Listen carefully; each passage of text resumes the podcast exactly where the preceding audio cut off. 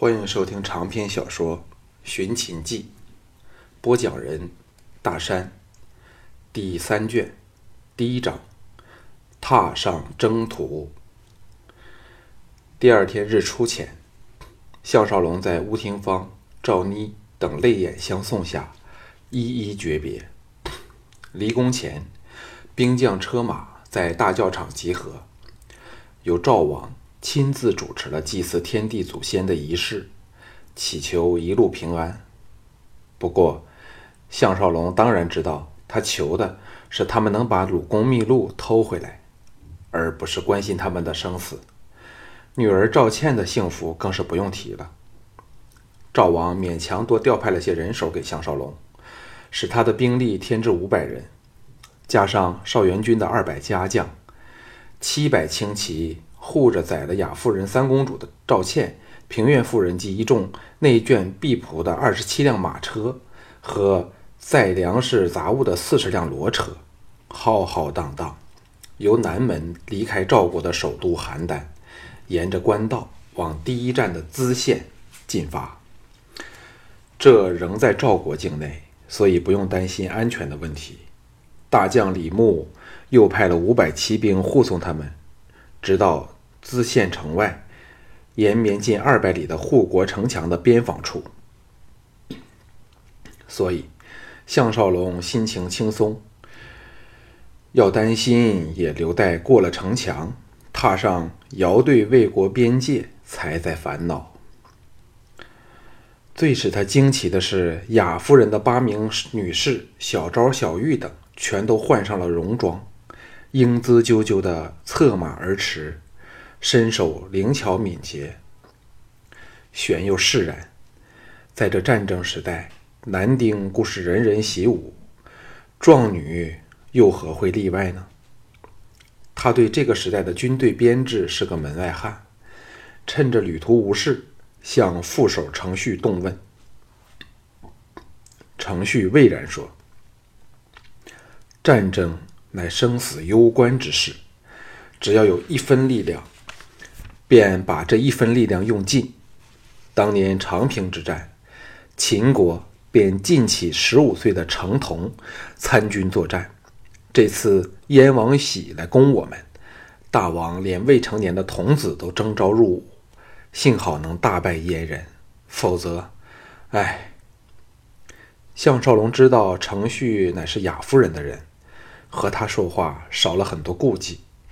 顺口问及了军旅编制的事，程序知无不言地说：“所谓三军，一般情况就是壮男、壮女和老弱之军。壮男之军是战斗的主力，壮女则用作构筑工事和劳役的辅助事务，老弱之军负起了后勤和军队粮饷炊事等杂役。”项少龙大感索然，以前在看电影时，那些战争场面都是灿烂壮烈，充满了英雄感的浪漫。原来，真正的情况却是两回事儿，连女人、童子、老弱都给推到战场去受苦送命。程旭低声说：“今次我们人数虽少，但都是精锐的野战骑兵，显见大王非常重视此行。”是很难得的了。项少龙回头看去，见到少元军的十辆马车和二百家将躲在最后方，禁不住叹了一口气，想起若有事儿发生时，少元军怎会听他的指挥？只是，只是这个内患便叫他头痛。赵倩和赵雅这两位美人儿，车子都慢连慢低垂。看不到里面的情况，只不知他们是否正在偷偷的看他呢？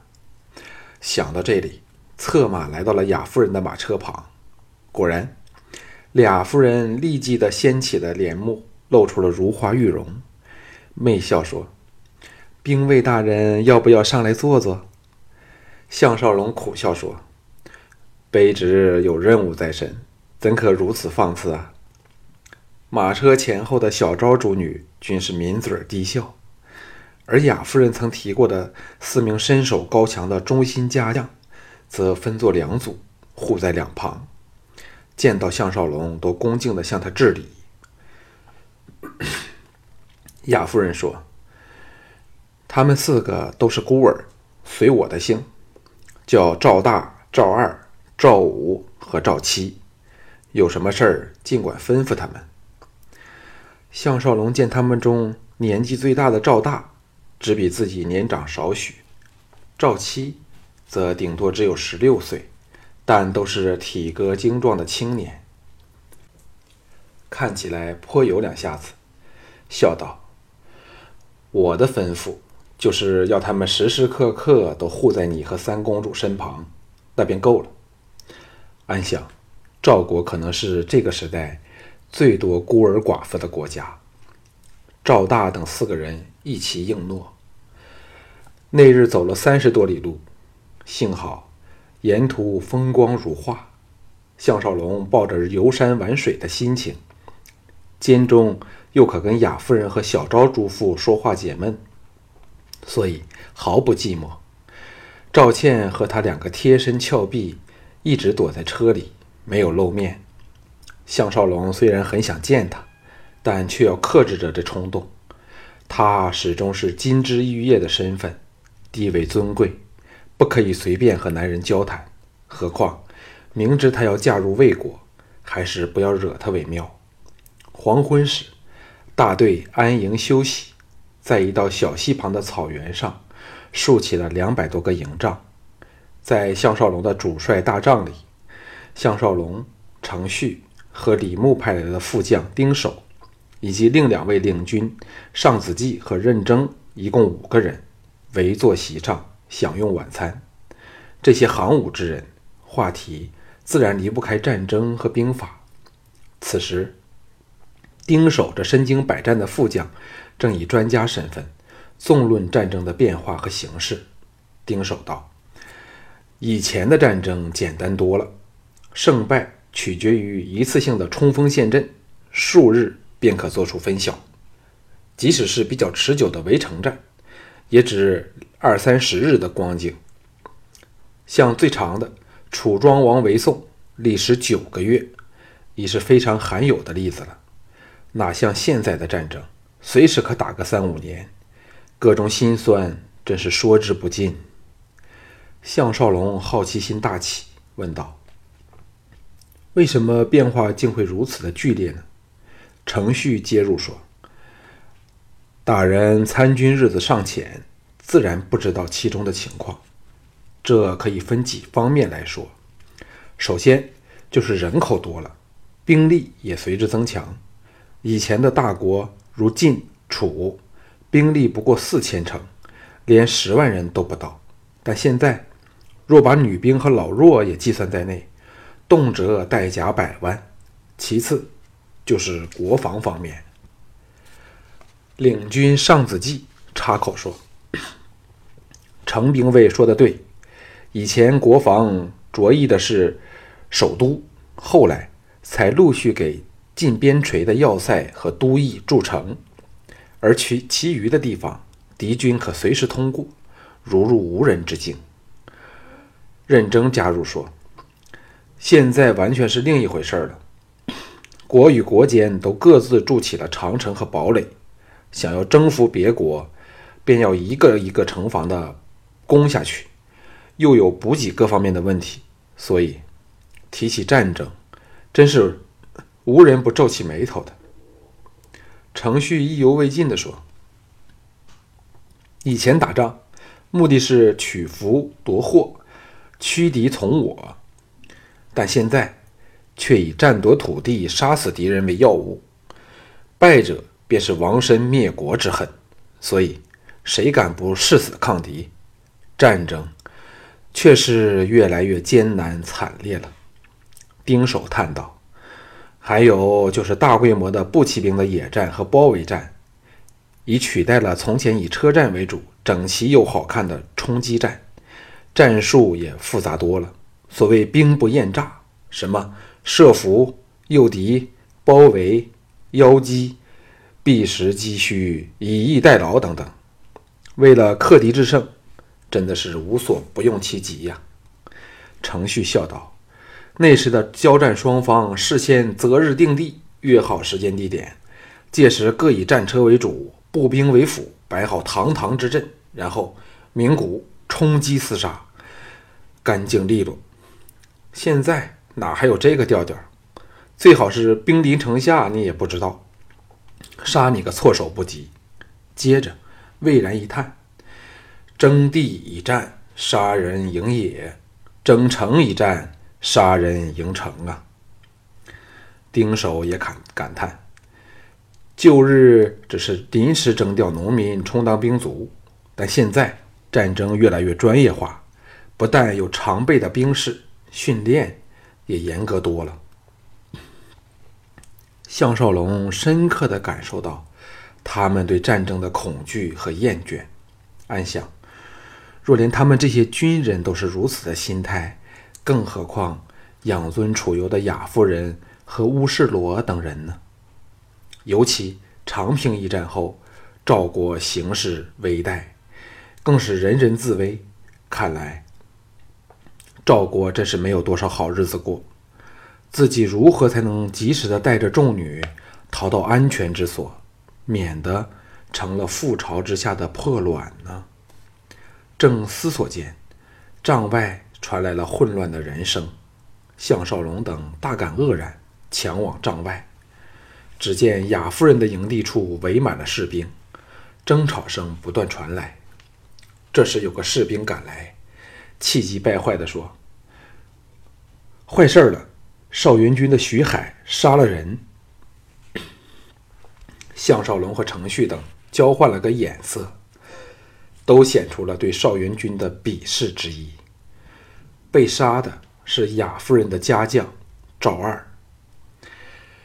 原来邵元军趁项少龙等人在帐内用膳闲谈，率着家将里最著名的三大高手徐海、仆布和刘朝三人，还有十多名好手，想闯入雅夫人的私帐。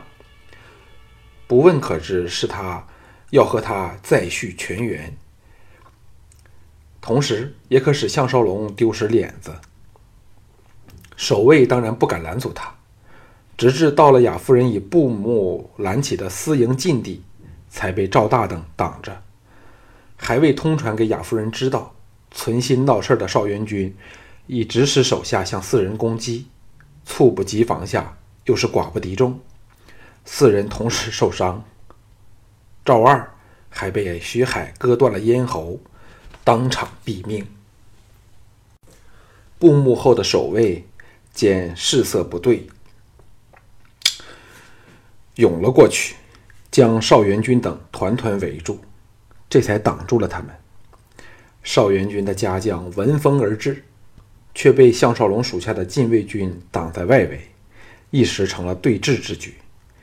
项少龙、程旭和丁守等赶到时，雅夫人在小昭八女和身染血渍的大赵大、赵五、赵七的拱卫下，铁青着俏脸，狠狠地盯着邵元军。而邵元军则和一众手下满不在乎，一副你能奈我什么何的样子。见项少龙到来，偏不理他，向丁守说：“这算什么一回事儿？”我杀个以下犯上的无礼之徒有什么大不了？丁副将，你立即把这些这些人给本公子赶走。丁守心中有气，不过他也深懂为官之道，并不把事情揽到身上，沉声说：“这里一切由相兵卫做主，末将只负责沿路的安全。”雅夫人移到项少龙身旁，低声说。给我杀了徐海，一切后果由我负责。赵大和赵二情同手足，一起跪下说：“相兵卫，请为我们做主。”邵元军冷笑两声，还手胸前，不屑地看着项少龙，存心要他难看。这时，布幕早给推倒地上，围着的禁卫军见到邵元军目无项少龙，都感同身受。一起起哄，形势紧张，一触即发。项少龙举起手来，要个人安静，心中涌起了旧仇心恨，真想就地把邵元军杀了。可是当然不可以这么做。先不要说他有责任保护邵元军到魏国去，更可虑的是魏国的第二号人物乃是邵元军的舅父，杀了他，怎还可以到魏国去？邵元军也是看清楚这点，才故意在启程的第一天便来灭项少龙的威风。若任他胡混过去，哑忍了此事，那以后再没有人会看得起他项少龙了。这是个只尊重英雄好汉的强权时代，可能连雅夫人都会他对他观感大改。所有的人的眼光都集中到他身上，项少龙眼光落到了被抬往一旁的赵二尸身处，冷喝道：“徐海！”脸目很冷、身材高瘦硬朗的徐海正要应声，邵元军指着他说：“命令是我下的。”要找事儿，便冲着我来吧。项少龙眼中射出了凌厉之色，望望邵元军说：“假若徐海能挡我三箭不死，此事便作罢休。”众人全静了下来，更有人认为项少龙是想敷衍了事。要知道，项少龙剑法虽高，但要三箭便杀了像徐海这样的高手，实是难以想象的事儿。邵元军当然也不相信他区区三箭可杀死徐海，心中暗喜，想到假若他三箭无功，自然是威信扫地。表面却不动声色地说：“兵卫若给徐海伤了，切莫怨人。”项少龙仰天一阵长啸，将的一声拔出了赵穆送的飞鸿宝剑，遥指徐海说：“来吧！”双方的人都退了开去。露出一片空地，徐海一声狞笑，拔出佩剑。他曾目睹项少龙和连晋的赵公之战，知道他的剑法，心想：难道我连你三剑都挡不了吗？打定主意，以坚守配合闪移，好使项少龙有力无处发挥。程旭、丁守和雅夫人等均以为项少龙是借此下台阶，暗叹。此也是无 没有办法中的办法。项少龙心深吸了一口气，飞鸿剑搁在肩上，往西徐海逼去。徐海手臂伸出，长剑平举胸前，遥指项少龙的咽喉，尽量不给项少龙近身肉搏的机会，战略上运用的恰到好处。旁观双方。都好像看到了项少龙无功而退的战果。项少龙这时破至徐海的剑锋前两步许处，不知脚上踏到了什么东西，滑了一滑，失了势子，往一侧倾去。雅夫人诸女最关心项少龙，骇然惊叫起来。少元军和一众手下大喜过望，齐声喝了起来，给徐海助威。徐海。乃是剑道高手，怎会放过如此千载一时的良机？一声暴喝，举步前冲，长剑闪电般的往项少龙刺去。怎知项少龙用的正是刚才他们讨论的兵不厌诈的剑术。因为若是正常情况，恐怕他十剑都杀不了像徐海这种强悍的专业剑手。唯有引他发招，才能有可乘之机。就在长剑击胸时，他立稳了势子，同时凭着惊人的腰力，熬往后方，上下身躯弹弓般差不多折扭成了九十度的直角，长剑在他上方飙过。徐海做梦都想不到对方会使出如此的怪招，一剑刺空，因用力过猛，仍往前冲去。正要挥剑砍下时，砰的一声。夏音早中了项少龙的一脚，徐海痛得惨嘶一声，长剑脱手飞出，身体却往后跌退。项少龙的腰又凹了回来，搁在肩上的飞鸿剑化作金芒，抹过了徐海的咽喉。砰！当徐海仰天跌在地上时，已变成了一具没有生命的尸体。全场静了一刹那，接着是项少龙那方。轰天而起的喝彩声。邵元军方面的人都脸如死灰，气焰全消。项少龙冷眼看着邵元军，淡然说：“邵元军千金之体，我们不敢冒犯。可是若你的家奴犯事儿，休怪我手下不留情。”邵元军两眼射出了深刻的仇恨，口唇震颤，却说不出话来，猛一跺脚，转身欲走。项少龙大喝道：“慢走！公子就任由家仆曝尸荒野吗？” 少元军又羞又怒，命人抬起徐海，愤然去了。众禁卫欢声雷动，连程旭。也露出了心悦诚服的神色，觉得少项少龙处理的非常漂亮，把少元军压得完全抬不起头来。邵元军离去后，项少龙大感不妥，交代了几句话后，回到自己的帅帐里，又派人守在门外谢绝探访，把郭纵为他打造的铁制零件取了出来，摊在地上。这些零件。金光闪闪，工巧细致，令项少龙赞叹不已。想不到在战国时代，冶炼的技术竟发展到这么高的水平。首先要装嵌的是一套攀墙过壁的钩锁，那是他在特种部队的必备的宝贝。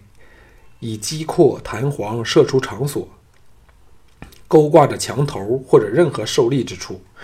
再把装在腰间的挂钩扣在锁上，便可以往上攀，又或往下滑落。特种部队用的是钢索，现在只只能用柔韧的麻绳替代。虽说结构简单，而项少龙本身又一向对这类小玩意既有兴趣又是熟悉，这也要弄到深夜才能大致完成。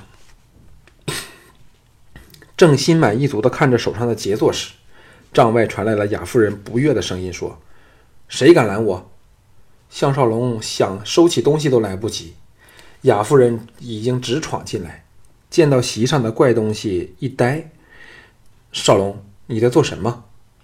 项少龙尴尬一笑，把分作两件的攀爬锁扣收回了箱子里，苦笑说：“你不用听我的话了吗？”雅夫人立时软化下来，坐入他怀里，悠悠地说。我派小昭多次过来找你，都被守卫挡着。我还以为你因为邵元军的事儿恼了人家，一时情急，唯有过来找你，怎敢不听你话呢？接着忍不住问道：“那是什么东西？” 项少龙敷衍说：“只是些小玩意，不过有时也会有想不到的作用。”雅夫人伸出牵手，拿起一串儿。或弯曲，或一端开着小叉的细长铁枝，露出了思索的表情。这是否开锁用的？项少龙知道瞒不过他这个专家，无奈的点头。雅夫人转过身来，秀眸闪过了惊异的神色，凝瞧了他一好一会儿，才说：“我越来越感到你深不可测。刚才你失计杀死徐海，为昭儿报了仇。”也为我出了一口恶气，雅儿真的很感激你，愿为你做任何事。项少龙见他神态柔顺可人，奖励了，给他一个长吻，才凑到他小耳旁说：“答应我，不要把你现在看到的事儿告诉任何人，行吗？”雅夫人被他吻得神魂颠倒，心神俱醉，愿意的点头，美目半闭，娇嗲无限的说。向朗的话对人家来说就是最高的命令。既知你不想我问这方面的事儿，雅儿以后便不再问了。项少龙对他的善解人意甚感心悦，乘机请他找人给他缝制绑在腰处的护甲，好载那过千枚的飞针。雅夫人能为爱郎办事儿，自然是欣然答应。那晚郎情妾意。说不尽的温柔缠绵。次晨一早上路，邵元军方面静默下来，躲在最后，一副与他们格格不入的姿态。但再没有新的挑惹行动。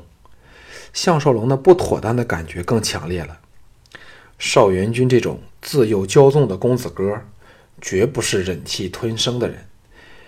眼下如此沉得住气，定是在魏境另有对付他的布置。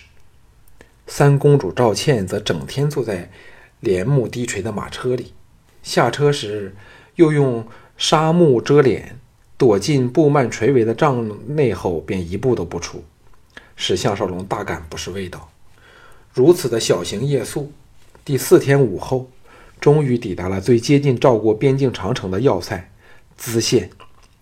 城守瓦车将军对着送送驾团非常恭敬，在将军府设宴款待他们。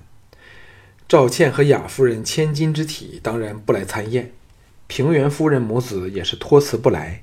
幸好这瓦车风趣幽默，妙语连珠，仍是宾主尽欢。宴后，瓦车领着项少龙参观赵国边防，那随着起伏的山峦。沿往两边无限远处的宏伟城墙，踏足城头之上，项少龙想起，将来秦始皇就是把这些驻于各国边防处蜿蜒的城墙连接起来而成世界上十大奇迹之一的万里长城，使中国能长期保持大一统的局面，禁不住在发思将来的幽情，心生感慨。这些城墙厚而高，城前的壕池既深又广，却是最佳的防敌设施。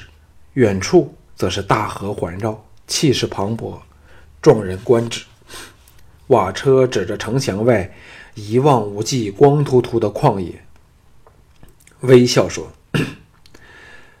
这是我大赵最丑陋的地方了，但却是人为的。”每隔一段时间，我们便要把城外所有的树木全部砍掉，连石头都不留下。总之，能带入城中的东西便一律运走，不留给敌人任何可用作攻城的东西。项少龙暗想，这就是坚壁清野了。看着城上每隔百丈便设置一一处的碉楼，赞叹说：“有如此的平凡。”那哪还怕敌人压境啊？瓦车指着城外远方环绕而过的大河说：“我们这堵连绵数百里的长城，全赖漳水的天险和山势筑成危防，主要用于守卫魏秦两国。”项少龙同意说：“筑城在险要之地，实是至关紧要的事儿。”我们的长城依山而建，本身就易守难攻了。长城就像一对巨人有力的臂膀，把赵国紧拥在他安全的怀抱里。瓦车自豪地说：“为了应付敌人千奇百怪的攻城法，例如积土高林、云梯、挖地道、水攻、严城以赴的攻势，甚或是实弹机、绞车。”等工程器械，使我们曾多次的修改城墙。现在不是我夸口，就算凶猛如秦军，我们又没有外援的情况下，仍可随时的挡他几个月。接着又带他看了各种防守的兵器，如弩、戟、矛、挺、斧、长锥、长镰、长斧、垒石、戟里等兵器，又有各种运土载人的四轮木车。使项少龙大开眼界，城上藏有大量的水和沙石，以及水缸、瓦木磬等盛器，还有火灶、大斧等，以应付敌人的火攻，又或已知浇灌满爬城上来的敌人。项少龙一一的默记心头，暗想：将来说不定有朝一日要凭这些原始但有效的工具守城时，也不用手足无措了。瓦车最后说：“ 守城之要，除了做好一切防御措施，备有足够的粮食和燃料，更重要的是要做到内有坚守之兵，外有救援之军。所所谓无必救之军者，则无必守之城。”项少龙额首受教，不过想起赵国男丁单薄，不由心下恻然，真想把赵牧这个奸贼拉来看看，好让他领略一下面对敌人随时兵临城下的滋味儿，叫他再不敢还只懂得躲在似乎安全的邯郸，终日想着如何设法的排挤忠臣良将。直到黄昏时分，项少龙这才兴尽而回。回到寄居的宾馆大宅，项少龙心中一动，借口向平原夫人请安，到东莞见着权势横跨魏赵两国的女人。刚好邵元君不在，下人传报后，平原夫人在东乡的主厅接见他。项少龙还是第一次见到平原夫人，只见她生得雍容秀丽，由于保养得好，外貌比实际年龄年轻得多。远看有如三十许人，近看才察觉到她眼角在化妆下的浅浅皱纹，但仍无损她的风华。她的秀发梳成了坠马簪坠马髻，高高的耸起，又坠往一旁，似坠非坠，颤颤巍巍，使她更有女人的味道。身穿的是绣花的纳罗裙，足蹬丝织的花绣鞋。头上的发簪用玳瑁镶嵌，耳戴明珠耳环，光滑夺目，艳光照人。项少龙想不到，他有了这么的一个又大又坏的孩子后，仍保持这种风神姿彩，心中大雅。施礼后坐到下手里，背后立着四名侍女的平原夫人，也在留心地打量着项少龙，但却神情冰冷，没有半丝的欢容。弄得气氛相当尴尬。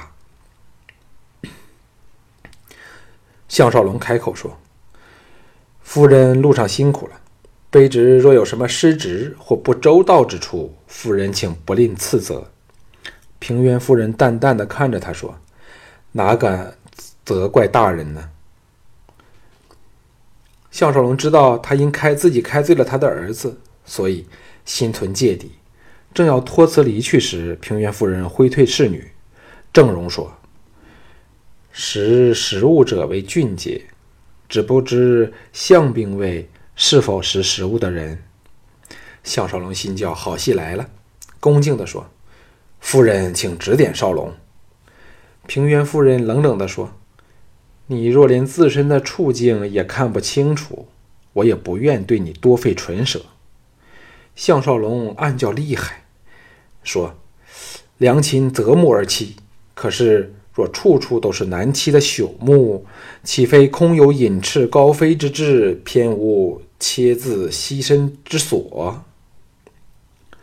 要知两人目下所谈之事，等若背叛了赵国，所以项少龙有意用暗喻的手法，免得被平原夫人拿着痛脚来陷害他。一来。”他并不觉得背叛赵国是怎么一回事儿。其次，若能巴结好这个女人，说不定魏国之行会容易得多。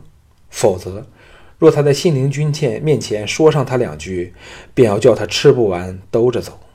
平原夫人似乎很欣赏他的话，嘴角溢出了一丝笑意，轻轻地说：“现在天下最强者莫过于秦，可是秦人乃是虎狼之徒。”又身具种族之见，以商鞅对秦的不是功业，仍落得的是族诛之祸。可知良禽择木还有很多要考虑的因素。项少龙暗哑对方的实践，一时也摸不清他是否在招揽自己，试探说：“夫人是否清楚我和贵公子之间的事儿？”平原夫人俏脸一寒。少不更事的家伙，徒取其辱。少龙不用理他，几时才轮到他做主？接着微微一笑：“若非见你文武兼备，在那种情况下仍可诛杀徐海，我才没有兴趣和你说这番话呢。”项少龙是一阵心寒。这个时代的人真是视人命如草芥。又见他如此的精明厉害，更知不可开罪他，公然说。请夫人指点一条明路。平原夫人态度亲热多了，柔声说：“少龙也当清楚，在赵国的情况。赵王宠信赵牧，此人必不能容你。但你可知是什么原因吗？”项少龙叹道：“看来是因为我夺了他的雅夫人吧。”平原夫人凤目一凝，射出寒光，冷哼说：“你也太小觑赵牧了。他怎会为了一个人尽可夫的荡妇而舍弃你这种难得一遇的人才呢？”项少龙听他这样说赵雅，自然是不舒服之极。但也不得不承认，他说的是事实。起码以前的赵雅是这样。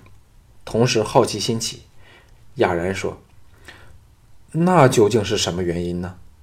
平原夫人露出了一丝神秘的笑意，说：“因为赵王看上了你。”项少龙立时是头皮发麻，失声道：“什么？”